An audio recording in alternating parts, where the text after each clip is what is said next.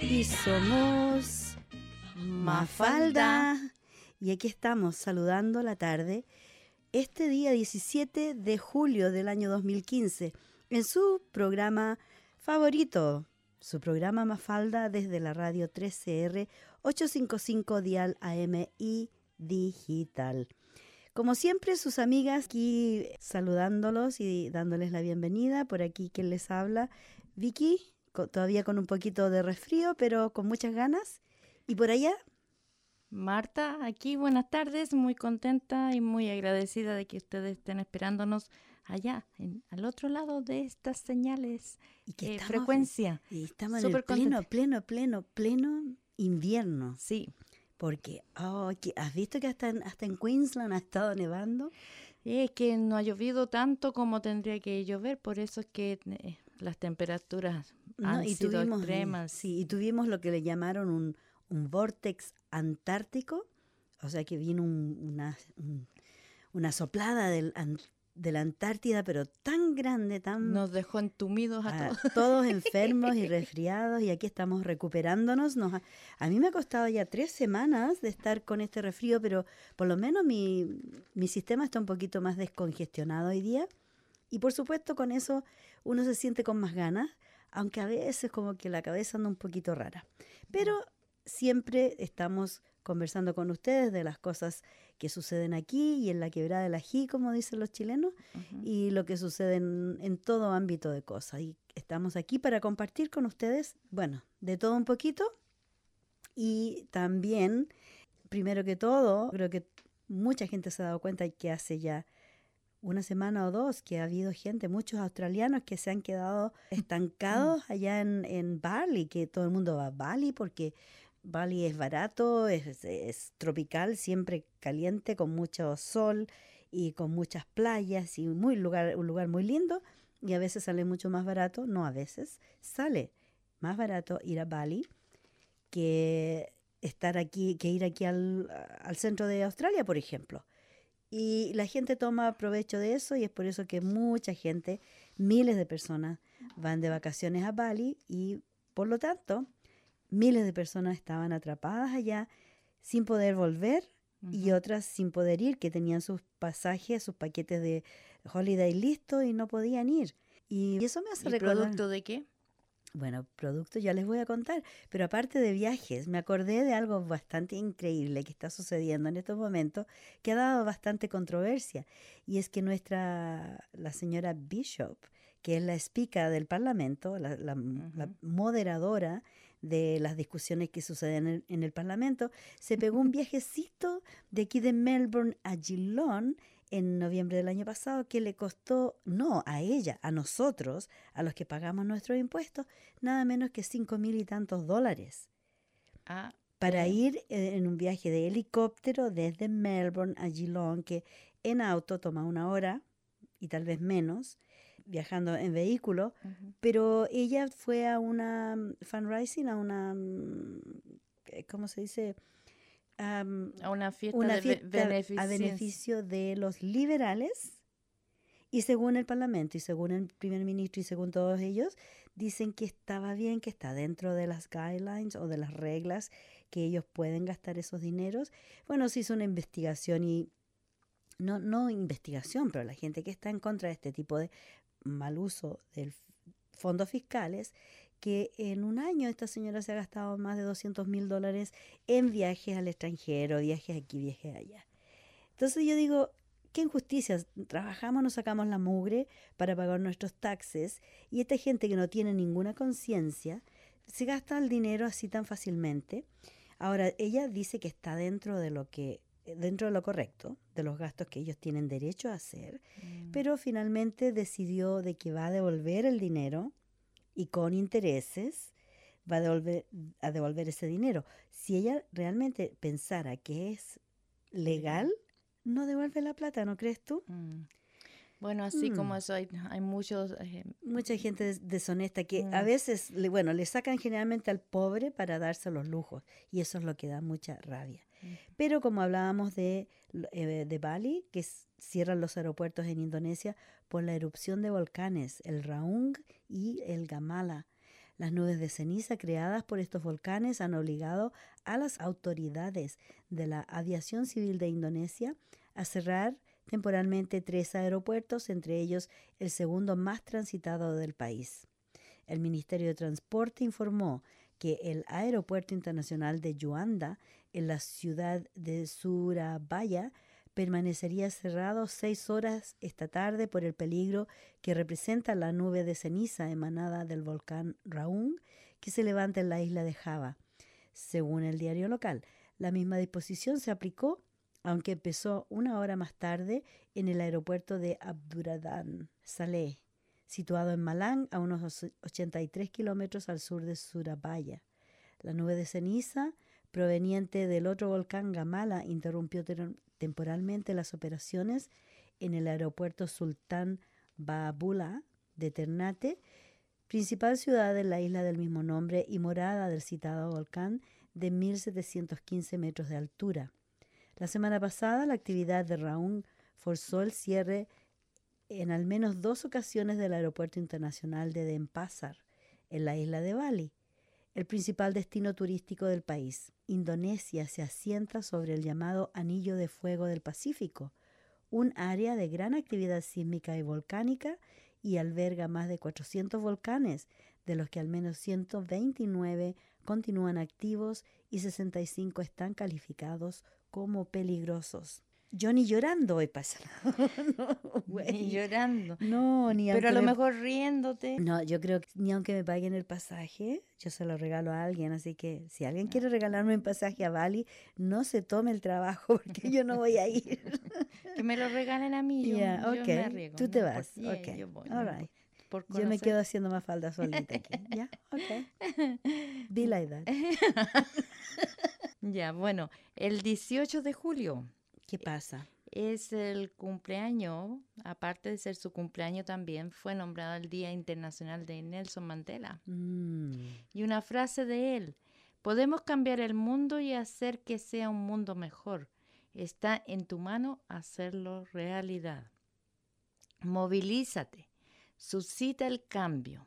El 18 de julio de cada año, día del nacimiento de Nelson Mandela, la ONU se une al llamamiento de la fundación que lleva su nombre para dedicar 67 minutos de nuestro tiempo a ayudar a los demás, homenajeando a Nelson Mandela en su día. Durante 67 años Nelson Mandela dedicó su vida al servicio de la humanidad como abogado defensor de los derechos humanos, como preso de conciencia, trabajando por la paz y como primer ministro elegido democráticamente de una Sudáfrica libre.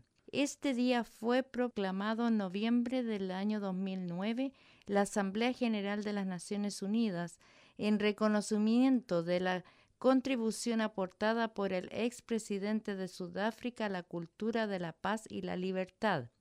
Un reconocimiento a los valores de Nelson Mandela y su dedicación al servicio de la humanidad a través de su labor humanitaria en los ámbitos de la solución de conflictos, las relaciones interraciales, la promoción y protección de los derechos humanos, la reconciliación, la igualdad entre los géneros, los derechos de los niños y otros grupos vulnerables, y la defensa de las comunidades pobres y subdesarrolladas. Se reconoce también su contribución a la lucha por la democracia a nivel internacional y a la promoción de la cultura de paz en todo el mundo. Me parece que Mandela estuvo preso algo de 27 años, algo así. Mm, bueno, en muchas partes del mundo alguien que ha estado preso no puede jamás llegar a ser presidente de la República.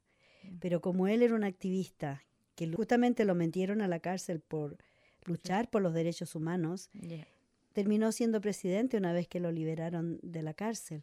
Un ejemplo, él se codió y fue un, realmente un héroe mm. a, todo a nivel mundial y se codió con las cabezas de Estado de la mayoría de los países y yo creo que todo el mundo que alguna vez tuvo la oportunidad de conocerlo, yo no tuve la oportunidad de conocerlo personalmente ni en vivo, pero ha dejado un legado fantástico al punto de que se le hace tanto homenaje se han escrito canciones, poesías, se han hecho movies, películas respecto a su vida, porque de verdad ha sido un ejemplo. Y un querido grupo nuestro, chileno, Iyapu, escribió una canción y se la vamos a dedicar con mucho cariño a todos ustedes para que la escuchen. Es una canción lindísima. Y aquí va para todos ustedes. Y este es su programa, Mafalda en su radio comunitaria, Radio 3CR 855 Dial AM y Digital. Y vamos a seguir con los temas que hemos traído para ustedes. Y tenemos aquí que hay que conocer a esta mujer que le declaró la guerra al Estado Islámico. Un llamado a la revolución, a unirse en contra de la violencia desatada por el Estado Islámico, ese es el mensaje que la cantante kurda Eli Luv hace a través de un arriesgado videoclip aparentemente grabado a solo tres kilómetros de la línea de fuego en Erbil, la capital de la región autónoma kurda en Irak. Vestida de militar, aparece en el vídeo de Revolución con unos zapatos de tacos dorados, caminando entre los bombardeos y el caos generado por el grupo armado yihadista, para detenerse al frente de un tanque con un gran cartel que pide que detengan la violencia.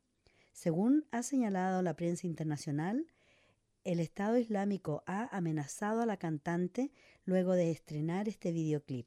Sin embargo, eh, Luv es una conocida defensora de la causa kurda, desde que en el año 2013 saltó a la fama viralizándose su video Risk at All o Arriesgalo Todo, en el que aparecen niños kurdos refugiados de Siria.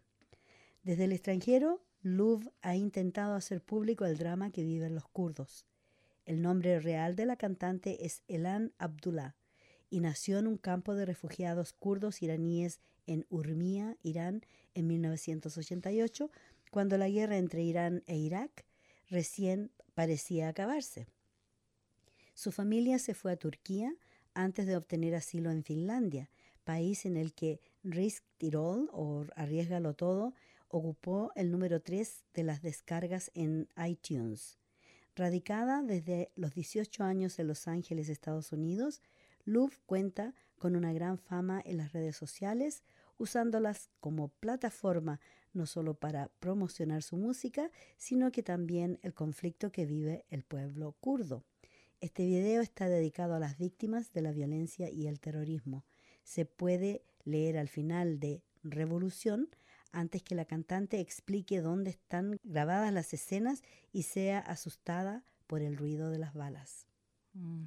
Bastante valiente esta mujer para hacer eso porque de hecho el Estado Islámico tiene tentáculos en todo el mundo y, algún loco puede cometer una locura con ella. ojalá que nunca suceda, pero existe esa posibilidad siempre. Bueno, Irak legalizará el matrimonio infantil a partir de los nueve años. Las niñas menores de nueve años en Irak podrían ser legalmente casadas bajo la legislación presentada recientemente y criticada por ser una enorme regresión en los derechos de las mujeres.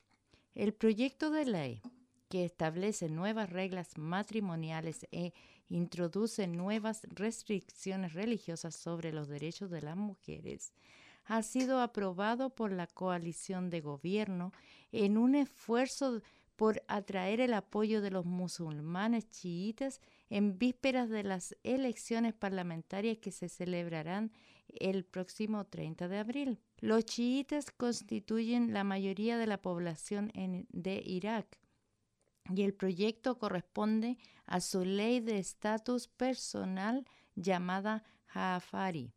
La ley iraquí actual establece la edad mínima para contraer matrimonio en los 18 años sin permiso de los padres. Las niñas a partir de 15 años pueden contraer matrimonio solo con la aprobación de los progenitores. Sin embargo, acorde a la nueva legislación, las niñas podrían contraer matrimonio a partir de los nueve años e incluso más jóvenes, en caso de consentimiento de su tutor, padre o abuelo. El Ayad Alawi, ex primer ministro de Irak, advirtió que la aprobación de la ley llevaría al abuso de las mujeres. Permite que las niñas se casen a partir de los nueve años de edad e incluso más jóvenes. Hay otras injusticias contenidas en, la ley también.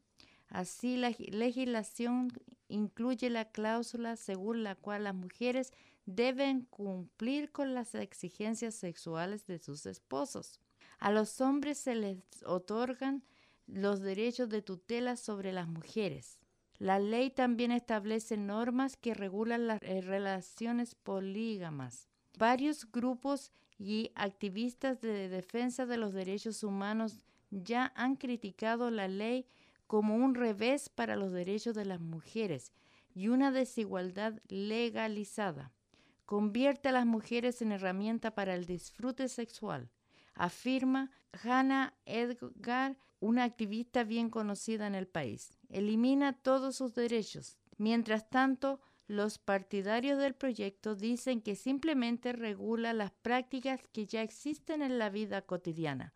Según las autoridades, el número de casadas menores de 18 años ha aumentado desde el derrocamiento de Saddam Hussein en el año 2003.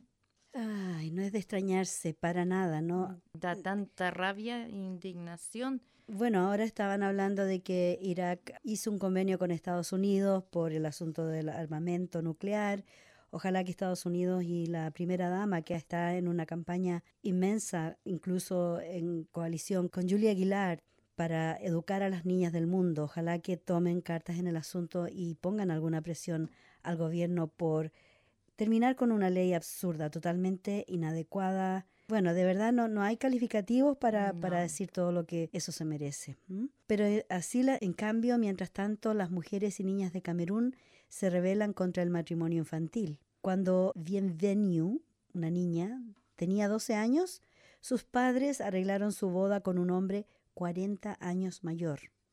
Pero una asociación de mujeres en la región extremo norte de Camerún donde el matrimonio infantil está generalizado, detuvo la unión, en un indicio de cómo la población femenina comienza a oponerse a esta práctica.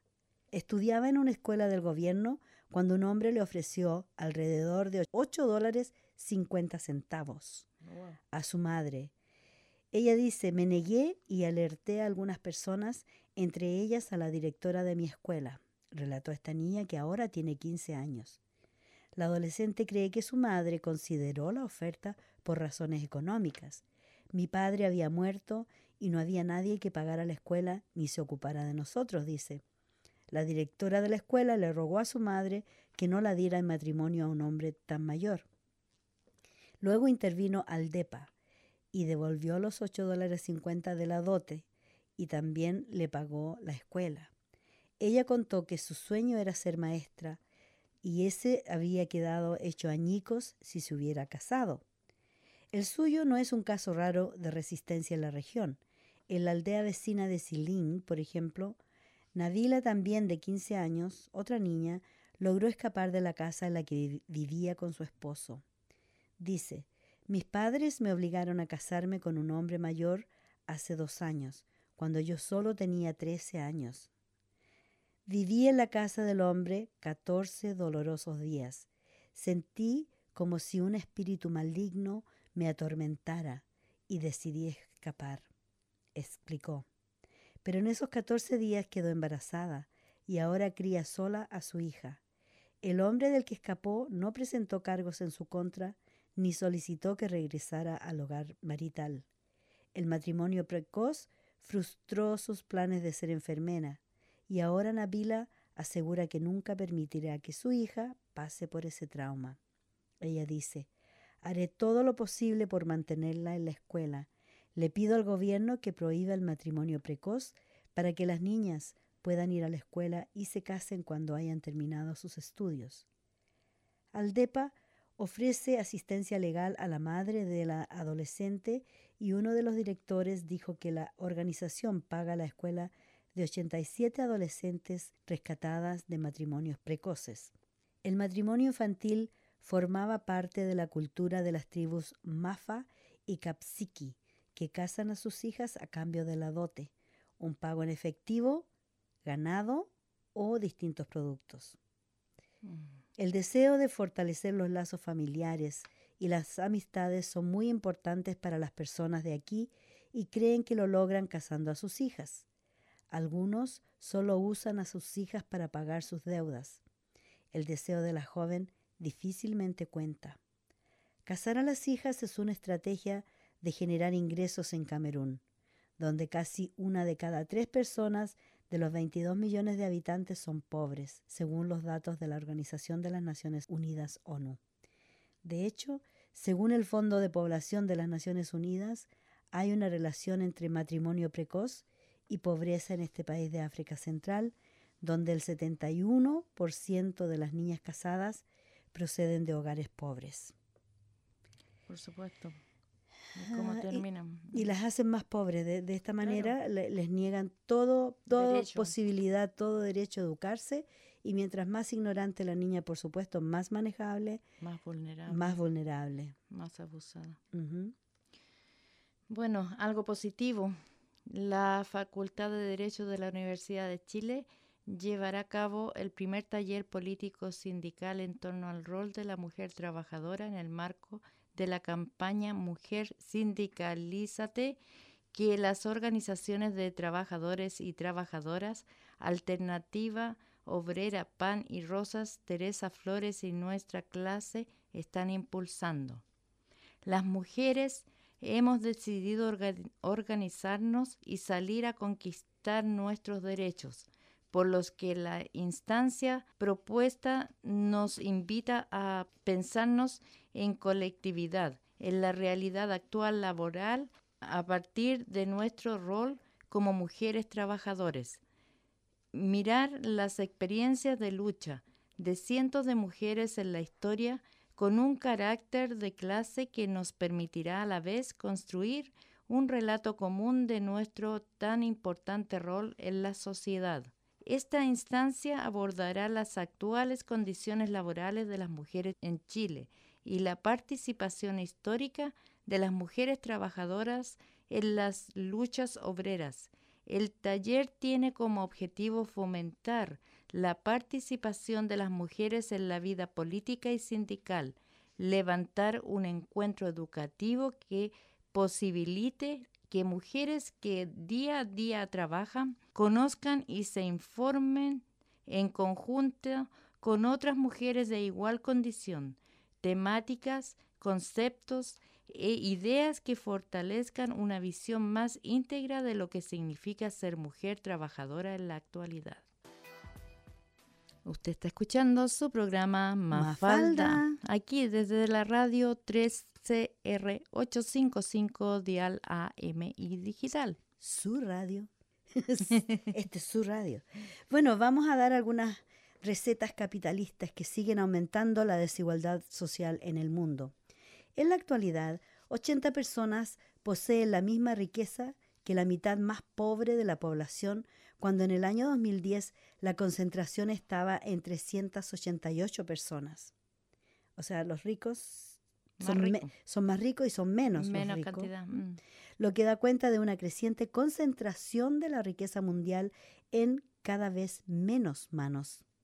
Esos y otros indicadores de la creciente desigualdad y del aumento de la riqueza de los más ricos frente a la existente pobreza extrema es motivo de preocupación para personas y entidades. Según el informe anual 2015 de la organización británica Oxfam, actualmente 80 personas poseen la misma riqueza que el 50% más pobre de la población mundial. Esto quiere decir que 3.500 millones de personas comparten la misma cantidad de riquezas que estas 80 personas enormemente ricas. Mm. Ay, ay, ay. Además, de acuerdo con datos del 2014, el 1% más rico poseía el 48% de la riqueza mundial, mientras que el 99% restante debía repartirse el 52%. En el caso de América Latina, la región con más desigualdad del planeta que desde hace décadas no ha podido dejar atrás esta descripción, según estadísticas como las manejadas por la Comisión Económica para América Latina y el Caribe, CEPAL, ha demostrado una reciente tendencia a la baja en cuanto a desigualdad, que tuvo lugar en un contexto de crecimiento económico sostenido y reducción de la pobreza en la región gracias a las políticas socializadoras. La tendencia a la reducción de la desigualdad ha sido más pronunciada a partir desde el 2008, según la CEPAL, aunque aún queda mucho por hacer y una de las asignaturas pendientes es la relacionada con reformas tributarias para aumentar la recaudación y el alcance efectivo de los impuestos, sobre la estructura de la imposición a la renta, los patrimonios personales y gravámenes sobre herencias, donaciones y sucesiones, lo que mejoraría el impacto distributivo. La característica principal de la desigualdad en América Latina no es el gran número de pobres, sino la alta concentración de la riqueza entre un número pequeño. Bueno, esto el experto de la CEPAL, organismo dependiente de Naciones Unidas con sede en Chile, declaró esto. En estos últimos pagan muy pocos impuestos, por supuesto, los ricos siempre pagan menos impuestos. Mm. Los impuestos sobre la renta y la riqueza son muy bajos. El impuesto sobre el patrimonio casi inexistente. La mayor presión fiscal sobre los que poseen más para financiar los servicios públicos y la inversión social casi no existe. Según datos del estudio de CEPAL, desigualdad, concentración del ingreso y tributación sobre las tasas rentas en América Latina, la recaudación media obtenida por 18 países de América Latina a través de la imposición patrimonial resulta igual al 0,85% y lo que es menos de la mitad respecto del promedio mostrado por la OCDE. A ello se suma que en América Latina el número de personas acaudaladas sigue creciendo como en el resto del mundo y el número de ultra ricos cuyo patrimonio alcanza al menos 30 millones de dólares creció un 5% en el año 2014, llegando a 15.000 en una región de unos 605 millones de habitantes. Según datos de la compañía singapurense de consultores, que edita un informe mundial anual sobre los ultra ricos en América Latina, el número de multimillonarios, personas cuyo patrimonio es de al menos mil millones de dólares, estalló en un 38% hasta alcanzar a 151 individuos más que en cualquier otra región del planeta. Algunas fortunas fueron repartidas entre varios herederos que a su vez se volvieron multimillonarios.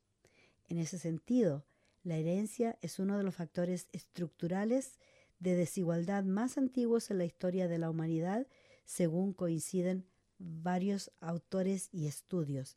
Esto lo hemos visto no tan solo en Latinoamérica, se ve que aquí en Australia. Veía un documental sobre Gina Reinhardt, la, millonaria más grande que hay en Australia, de que los hijos de los millonarios generalmente no aprecian o sea, como dijéramos, porque no tuvieron que trabajar para hacerse la fortuna. Han tenido todo muy fácil. Lo han tenido todo demasiado fácil. Quieren solamente gastar. Y, y, y malgastar. Y malgastar. Y los millonarios lo único que saben hacer es ser bien apretados no soltar y así aumentar y mantener. Hay muchos millonarios que son filantrópicos, es decir, que son personas que ayudan a la comunidad, ayudan a grupos con eh, problemas de salud, qué sé yo, al cáncer, e, a esto, lo otro. Esa gente da gusto que tenga dinero porque así lo distribuyen y, ayudan a los demás. Pero hay otros millonarios que no ayudan a nadie, se ayudan ellos solos y quieren tener más, tienen tanto que ya no hayan que hacer con tanto dinero, pero aún así son tan avarientos y quieren aún más. Me recordaste una nota que vi en Facebook. ¿Cuál de todas? ¿Cuál de todas? De, un millonario que antes de morir le pidió a su esposa que él quería que ella lo enterrara con todo su dinero. ¿ya? Entonces, cuando al momento de fallecer, ella, antes de que cerraran el, la, fosa, la fosa, pidió un momento y saca ella una cajita sin decir nada. Y una amiga de ella que sabía lo que estaba pasando le dice, pero ¿cómo vas a hacer lo que él te pidió? Y le dice, bueno, es mi marido y es su deseo, lo voy a hacer. Y ella abrió la cajita, sacó un papel y le dice a la amiga, es que lo que hice fue transferir todo el dinero de, de él, de su cuenta, lo puse a mi cuenta, hice un cheque y eso es lo que le va a poner. So cuando él quiera puede y no cobrar el cheque. Muy, muy inteligente, me alegro. Bueno, pero ahora vamos a ir a Sudamérica y vamos a contarles que los mapuches y organizaciones sociales rechazan contaminación de ríos por megaproyecto minero. El pueblo de las Coloradas y la comunidad mapuche Felipín de Nauquén, Argentina, se encuentran en estado de alerta y movilización por la tentativa de la empresa Southern Copa de instalar una mega emprendimiento minero en la región, la Asamblea de Vecinos Autoconvocados de las Coloradas y la comunidad filipín rechazan la realización del mismo. El mes pasado se enteraron de casualidad por el boletín oficial de la provincia que se hacía un llamado a la realización de una audiencia pública en relación a un proyecto de exploración minera en la cuenca del río Catán Lil, que se encuentra en la zona cercana al pueblo y al territorio de verano de la comunidad mapuche filipín. La audiencia pública, no vinculante, es el paso previo y necesario para comenzar las tareas de exploración, etapa que es la antesala para la actividad de la extracción del mineral a cielo abierto. La minería a cielo abierto consiste en voladuras de cerros y uso excesivo e indiscriminado de agua, así como también de sustancias tóxicas necesarias para la extracción del mineral es una actividad altamente contaminante de los arroyos y ríos circundantes, además de todo el ecosistema de la región, sumado al hecho que, una vez terminada la explotación, la empresa abandona la región, dejando los pasivos contaminantes en la zona.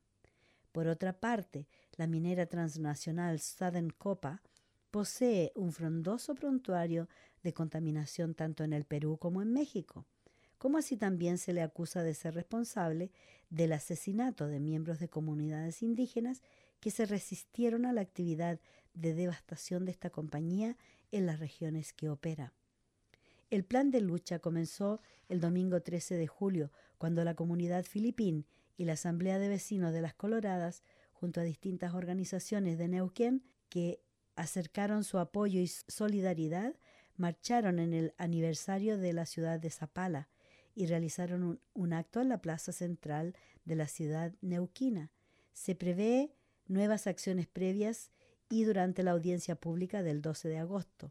Tal como consta en un comunicado publicado en un diario de la zona, la Asamblea de Vecinos Autoconvocados de las Coloradas, como así también la comunidad mapuche, rechazan tanto la celebración de la audiencia pública como la instalación de cualquier emprendimiento minero que atente contra la pureza del agua del Catán Lil y sus afluentes, perjudicando todo el ecosistema, al tiempo que no cuente con la licencia social de la población de nuestro departamento, dicen. Mm. Es muy similar a lo que está pasando aquí en Australia cuando este señor empresario multimillonario chino que compró terrenos y, y quieren empezar abrir la, mina en, tierras que son sumamente fértiles aquí en Australia y que van a hacer lo mismo, van a usar el agua, van a contaminar el agua en los ríos y en los arroyos adyacentes, aunque ellos dicen, no, no vamos a hacer nada, pero ya hay tanta evidencia de que eso es lo que sucede normalmente, que ahora lo van a llevar a la corte para que la corte decida, pero la gente dice y está dispuesta a pelear a como de lugar porque esto no, no se lleve a cabo. Bueno, el cambio climático es la primera preocupación a escala mundial. Una encuesta efectuada por el Pew Research Center, con sede en Estados Unidos, con entrevistas a 45.340 personas de 40 países diferentes, revela que el cambio climático es la principal preocupación a escala mundial. El trabajo de campo fue elaborado entre los meses de marzo y mayo a los encuestados se les solicitaba que manifestaran su grado de preocupación sobre siete problemas. El cambio climático, la inestabilidad económica, el Estado Islámico, los ciberataques a gobiernos o empresas, las tensiones entre Rusia y sus vecinos y las disputas territoriales entre China y los países en su entorno. Los investigadores utilizaron el porcentaje de gente que había asegurado estar muy preocupada por cada uno de los fenómenos para efectuar la comparación entre ellos. En 19 de los 40 países, el cambio climático aparecía en la primera posición.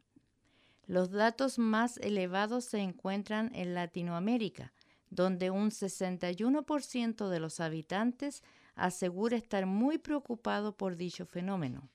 En Perú y Brasil, donde la deforestación es cada vez mayor, el porcentaje alcanza el 75%, tres de cada cuatro personas. En siete de los nueve países del África subsahariana, el cambio climático es el asunto que más preocupa a los encuestados, con una media total del 59%. En Asia, aunque el porcentaje medio es del 41%, existen grandes desequilibrios entre países como India, 73%, y Filipinas, 72%, respecto a China, un 19%, o Pakistán, un 25%. Pese a que un 42% de los europeos aseguran estar preocupados por el cambio climático, en ningún país este ocupa la primera o la segunda posición en la lista de inquietudes.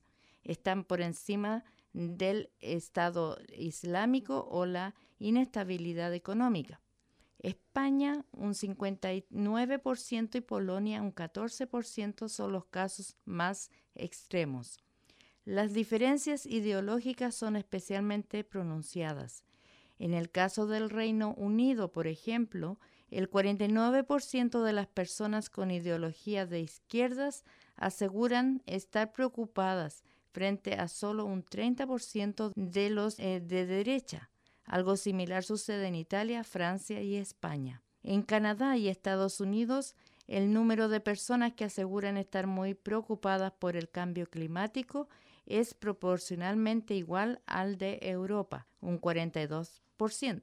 Pero estas cifras quedan minimizadas al comparar con las obtenidas por otros asuntos, ya que ocupa el penúltimo lugar, superando únicamente las disputas territoriales de China en Asia. En Estados Unidos, la ideología es un factor incluso más decisivo que en Europa, mientras que el 62% de los votantes del Partido Demócrata manifiesta su intranquilidad. Solo el 20% de los republicanos asegura sentirse afectado. Ah, bueno, en todo caso, bien sabemos que en gran parte la contaminación ambiental, el calentamiento global, tiene mucho que ver, va en relación directa al gran daño que se le está haciendo a nuestro medio ambiente. Y es así como en lugares como en Arauco, la forestal Arauco en Chile fue multada por la tala ilegal de bosque nativo, cortas no autorizadas de bosque nativo e incumplimiento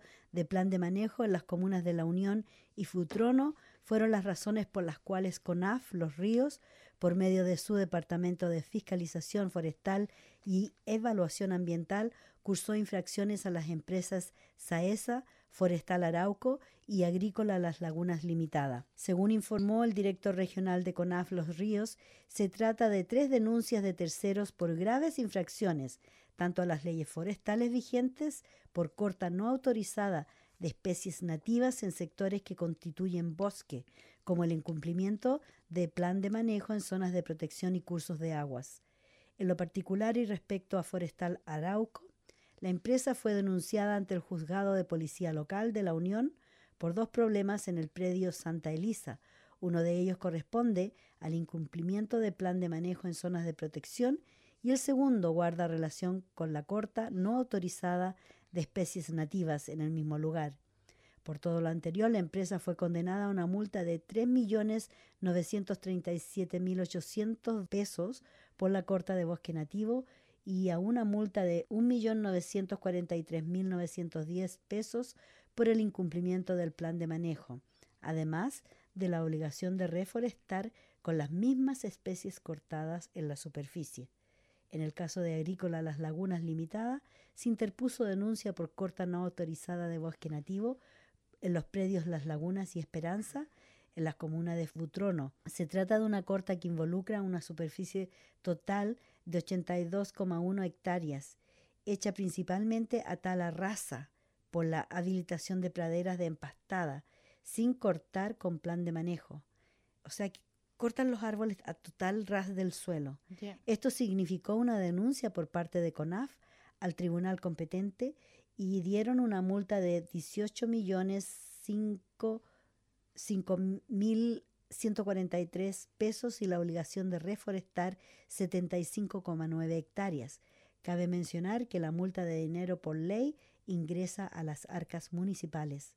Finalmente se dedujo una denuncia contra Saesa ante el juzgado de policía local de Futrono por corta no autorizada de bosque nativo en la acción de mantenimiento de línea eléctrica en el predio Fundo Choyinco de esa comuna.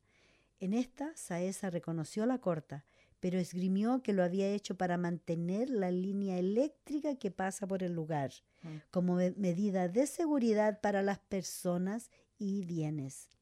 Si bien en una primera instancia la empresa fue absuelta, CONAF apeló y esta fue revocada, razón por la cual la empresa fue condenada a la reforestación de las especies cortadas en lugares no próximos a la línea a una razón de cinco árboles por cada uno cortado. Muy bien. Es importante destacar que quien detecte una posible infracción a la ley de bosque nativo puede realizar sus denuncias a las oficinas de CONAF o por medio de la oficina virtual de denuncias de terceros que se encuentran en la página oficial www.conaf.cl. Excelente, así que a todos nuestros amigos chilenos y, en el, bueno, más que todo esto viene de Chile, mm. Pueden denunciar si ellos consideran que alguien está haciendo daños al ambiente que no son, ah, que son ilegales. Así que yo los incito como esta gente que denunció estos eh, hechos vandálicos y sumamente dañinos al medio ambiente, que lo hagan, que denuncien. Sí, porque, bueno, en Francia, por ejemplo, la contaminación atmosférica causa la muerte prematura de 42 mil personas al año.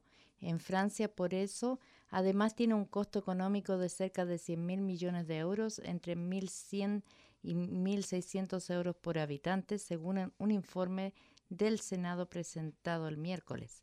La factura estimada de la contaminación del aire se sitúa en una horquilla de entre 68 mil y 97 mil millones de euros, indican los miembros de la Comisión de Investigación. La partida más importante son los 48 mil millones de euros derivados de las muertes prematuras, de acuerdo con los cálculos de la Organización Mundial de la Salud, a los que se añaden entre mil y dos mil millones por los gastos médicos dedicados al tratamiento de enfermedades como el asma, algunos cánceres o problemas cardiovasculares causados por el aire contaminado. Otro aspecto particularmente gravoso en términos financieros son los 650 mil jornadas de bajas laborales eh, prescritas por culpa de la polución.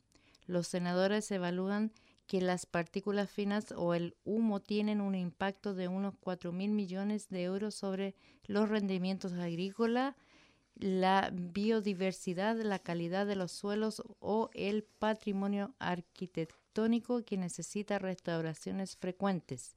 En el caso de la agricultura, el organismo Air Paris calcula que las cosechas en la región de París han sido en los últimos 15 años un 10% inferiores a las que se habrían obtenido en una situación sin este tipo de contaminación. La Comisión Senatorial ha incluido en su trabajo 60 recomendaciones entre ellas un alineamiento de la fiscalidad del gasoleo con el de la gasolina. También pide la creación de un sector industrial en Francia para autobuses electrónicos y una reglamentación clara en materia de contaminación. Y a ese respecto, el Ministerio de Ecología va a poner en marcha desde enero próximo un sistema de pastillas de colores para identificar a los vehículos en función con su nivel de emisiones contaminantes para incitar a que los ayuntamientos puedan imponer restricciones a unos y otros.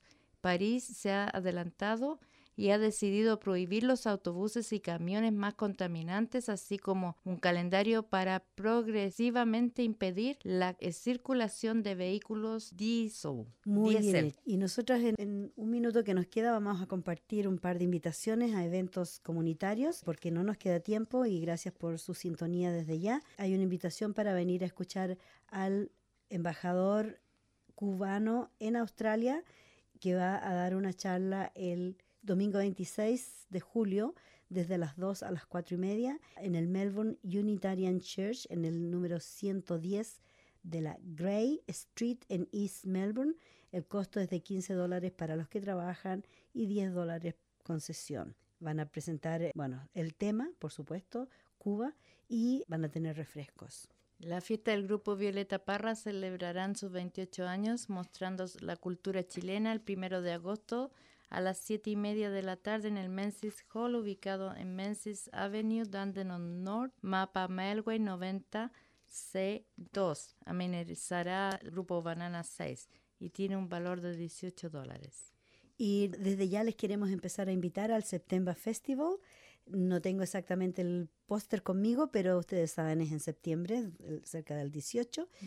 y van a tener alguien muy especial, que es el Archie Roach, que es un cantante aborigen muy conocido, y yo creo que es tiempo de que se le dé ese auge a la gente de Australia, porque es ya no es un festival chileno, ni exclusivamente latinoamericano, se ha convertido en un multicultural internacional. Así que muy bien hecho. Bueno, este fin de semana también hay otras celebraciones de la independencia colombiana y peruana. Perú. Un saludo cariñoso para todos nuestros compañeros y compatriotas amigos, de Latina. Sí. De Latinoamérica. Bueno, y nosotros nos vamos porque ya se acabó el tiempo y muchas gracias por su atención. A fines de este mes, que es la próxima semana, vamos a dar la última lista con las donaciones que ustedes generosamente nos han brindado y con eso cerramos completamente el Círculo Radiotón 2015. Que estamos súper contentas por eso. Súper felices. Y, y, hoy día cerramos el Círculo Mafalda. sí. Hasta la próxima semana. Abríguense harto, cuídense. Chao, chao. Chao. Nelson Mandela, quiero decirte